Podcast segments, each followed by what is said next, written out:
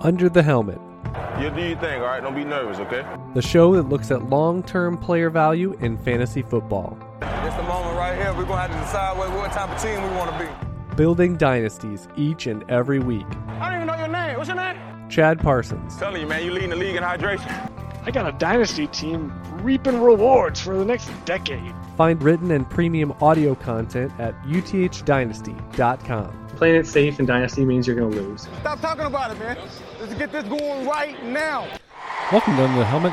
I'm your host, Chad Parsons, official show of UTHDynasty.com, as well as patreon.com slash UTH for your Dynasty content needs. This is the free show, no ads. You're just going to hear about a few of the offerings over there, premium content at UTH, different platforms. But I wanted to go in the doldrums of summer here. A lot of times you get your rookie draft in the rearview mirror for many of us, uh, or at least most of your Dynasty portfolio.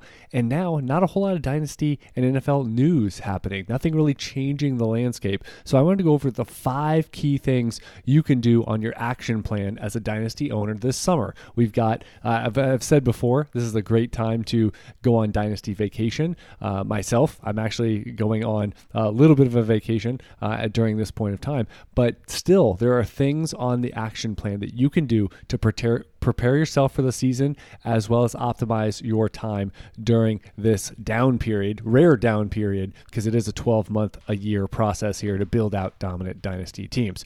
So, number one, solidify your starting lineup. And so, this is going to be an action plan in terms of dynasty trading, which is if you have a lot of these upside guys, potential players, then if you consolidate uh, that into your starting lineup, if you improve your starting lineup, thinking about it this way, you know, if you were doing a dynasty startup draft, what would you be trying to do? Well, in a super flex one, you might be looking to get two strong quarterbacks. In an existing league for one of your uh, one of your teams, you may not have two strong quarterback options. So you might be able to upgrade your QB2 or QB3 by adding a wide receiver to that. Uh, the what ifs, the you know, being open to as a stronger team, spending your first round pick to grease the wheels to get an auto start or stud player at a premium position to get the deal done. Uh, so solidifying your starting lineup, insulating yourself. If you've got two good quarterbacks, maybe you're really flimsy at QB three. So looking at these types of scenarios and looking for ways, especially when it's not overly deep, and I would call any lineup that's below 30 roster spots. But heck, even if 30, if it's 30 roster spots in a two tight end format, that's pretty shallow. Super flex, I would say anything below 28 roster spots is also pretty shallow. The shallower the format, it means the more and more you have to think about consolidating trades, getting the best player in the deal, and improving your top 10 to 15 players as opposed to thinking that player 18, 20, 25 is all that valuable, whether it's trading them or thinking that they're really close to the cut line if you're going to make a move on the waiver wire. So, number one is solidifying your starting lineup and looking for those possibilities to make consolidating deals that improve your starting lineup. Number two, rebalance your roster. So, this can be through the waiver wire, it can also be when you are looking at trades. And I say rebalance because sometimes you take over an orphan, or sometimes you just get a little overzealous with positions that are not applicable for the format. And what do I mean by that? Well, it's okay to have some backup quarterbacks in pre, in in superflex or in two quarterback because those are injury away options. That's a proxy for what we talk about in all formats with backup running backs. Rebalancing would also include wide receivers. That is the biggest no no in general across leagues because, yeah, there's some that are start three mandatory. Yes, sometimes you can ha- start three, four, five of them with flexes included, maybe even six. But many times when you get a lineup like that, flexibility, you get tight end premium. So you might it might be optimal to start multiple tight ends for yourself. It, in Superflex, that takes away any viable quarterback takes away a flex consideration. And also, we build up running backs in our reservoir and our cupboard on our bench. And what that means is when when they hit, you're going to put them in your lineup as well. So it may look right now like, oh, I'm going to start five wide receivers. I'm going to start six wide receivers. Of course, I need nine or ten of them on your roster. You really don't. Uh, maybe week one, maybe week two, but you're going to be looking at premiums. You probably want to be stronger at quarterback, stronger at tight end in those premium formats. And then as the injuries find you at running back, they are going to find your lineup as well. So I always talk about the minimum is having, and and again, I, am not going to get into the weeds with quarterback and tight end because I think that's going to depend heavily on what the format is on how many make sense on your roster as well as the roster size. But a good rule of thumb, the minimum threshold, to have more running backs on your roster than wide receivers. And then second level would be 1.5x uh, running backs to wide receivers. And then finally, you'd love to have double the running backs to wide receivers. And so that means, you know, if it's a format that applies to have five wide receivers, then because it's start three, and you're like, eh, you know, I, I don't have a really rock solid four. I need a fifth guy. Uh, I get that. You know, if your fifth guy is Mike Evans, that's not a bad place to be either. Uh, I, I just had a recent startup team build that's exactly that. Mike Evans is the wide receiver five or even wide receiver six, but that's not a long term plan. That's probably a shorter term plan because the goal is to get as tight of a, t- a top three, four, five as possible. But if you have five wide receivers, the goal would be to get to 10 running backs, and 90 something percent of dynasty rosters are deep enough to make that. Uh, to make that balance and, and, to make that ratio work. So, number one is solidify the starting lineup. Uh, and then number two is rebalancing your roster because you do want to draft best player available in your rookie draft. You do want to take advantage of the opportunities in the trading market and on the waiver wire, but you also want to make sure when it comes time to be in August, September mode of looking at running backs every single week and every single nook and cranny, you want to make sure that you have the roster spots to do so. And if you have roster cloggers at other positions, it can be really tough to to to turn that key and actually take over more running back roster spots. Number three, create your watch list. Uh, this is always a good activity. You finished your rookie draft. It may be the next week, but it also may be August by the time you have another waiver wire run. And so, creating your watch list, this is something on MyFantasyLeague, for example, you can create a, a, giant list. So, what I like to do sometimes is go in my most shallow format and put in every single free agent that's there uh, that that I think I could see picking up and then you can copy that over uh, from it to any of your other leagues. And they may may not all be roster, they may, may not all be available, excuse me, but you can still uh, have that carry over. I like to go through each one individually because I think it gives me a fresh look. If it's tight end premium, I might look uh, closer at that position. If it's super flex, I'm going to look at some some key backup quarterbacks. But creating that watch list, I feel, is the fast track so that when you do set your waiver wire, then you will have that working list, that 1.0, because it's easy to forget a player because they might not be available in your specific league. And you go through and you're like, yeah, I'm setting four or five waiver wires. In season, we get in the, mo- the mode, but it's hard in June, July, August to really get that rhythm of doing every single one of them. But you might be looking for certain players where you're like, oh, running back X, I'm kind of looking to add add him in all my leagues, and he's typically available. But running back Y might be randomly available in one of your leagues, and it's not the the the, the most shallow one. So I think you have to be careful not to miss somebody because that's always one of the biggest regrets. Is you go, you set your waiver wire, but you forgot about a certain player, and then someone else picked him up for cheap, or just you weren't even in the bidding for him. Number four, set your waiver wire. Uh, this is one where once it, once it's turned on, you know, once they're past the rookie draft or annual draft uh, moment in, in, the calendar, then a lot of times you can set your waiver wire. And it may be, I, I have so many leagues where they're offset. It could be the very next Tuesday or Wednesday after the rookie draft is over. It could be a random point three weeks later. It could be in August. So, in general, unless you're going to keep a Google Calendar, which is also a good idea of just going through and having the alert for when your waiver wire starts, because once you get to a certain point, and typically it's before week one, I would say, then because some of them might be frozen until then, then you're going to go in and you're going to set all of them like it's week four. Then you're not going to have a problem from that point forward.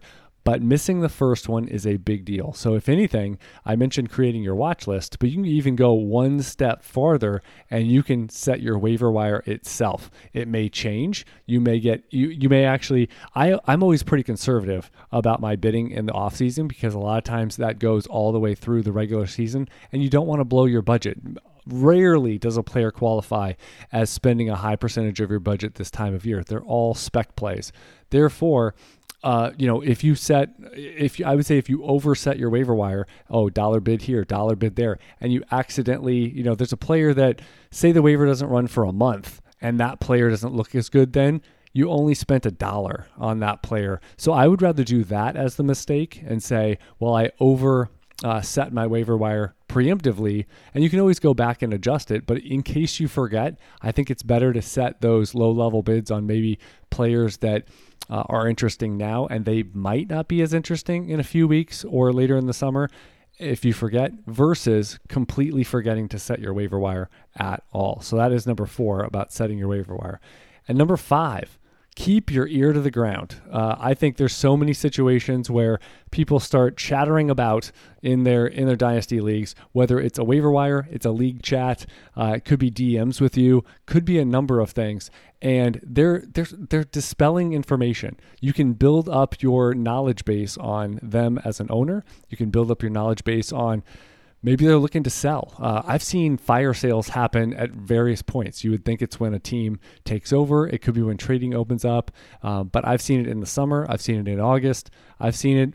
Uh, at various points, and you do not want to be left out if they are fire sailing production players that could help your lineup. They're looking to sell anybody and everything of value to get picks.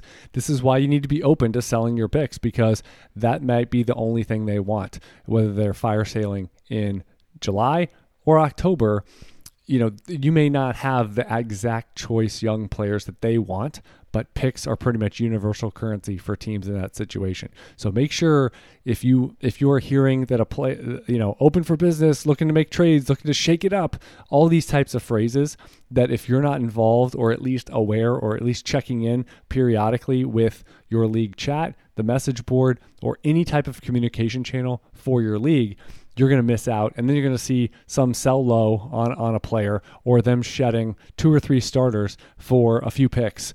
Then it, it, it's all on you. I mean, just you were on the side and uh, you weren't even involved in the process.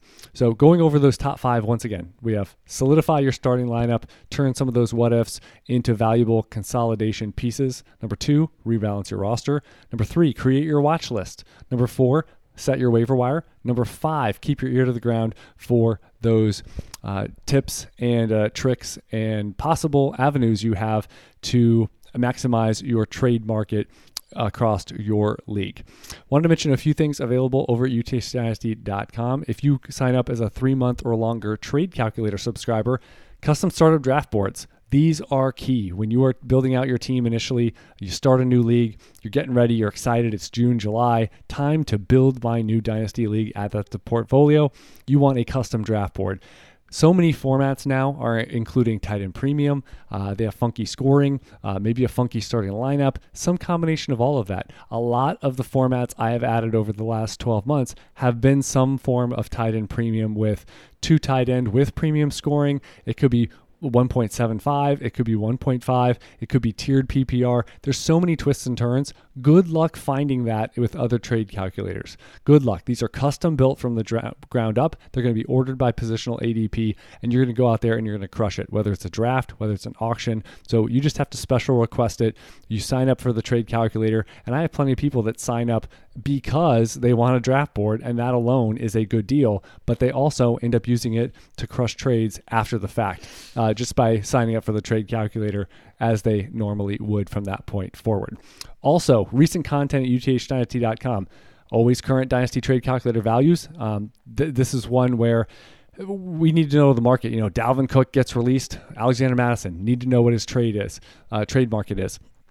And so these are all things that are going to be updated every single week in season, but as applicable when something happens, that player and ancillary connected players are also adjusted in the Dynasty Trade Calculator over at UTH. Also, a rookie auction interrogation room that I participated in uh, with a co owner that is coming out this coming week. Also, feature shows on a comparable prospect and uh, spectrum for, and future cast of production for players like Josh Palmer, Jerry Jeudy, Wan'Dale Robinson, Chig Okonkwo, Mecole Hardman, just to name a few. And then we have James Robinson out of New England. Last week, did a full feature show on what now? What is the action plan in New England for those running backs? I mentioned UTH Patreon and some of the content available over there over the past week because it's all unique. You're going to get access to the VIP chat. If you have your rookie draft coming up, you get the UTH NFL draft guide for 2023. It's about 40 pages. It has a complete comparable prospect uh, spectrum for players uh, for all the applicable rookies. You're going to get historical data. You're going to get the decision making matrix for your rookie draft. And that's available for free if you sign up as an all pro for at least one month. And you're going to get access to the VIP chat, which we do polls. We talk about uh, discussions. There's a bunch of different rooms depending on what you want to talk about a startup draft, a rookie draft, or just player news and general dynasty trading. Also, content over there. How about Jordan Love and Will Levis? How do they look in the quarterback model for UTH?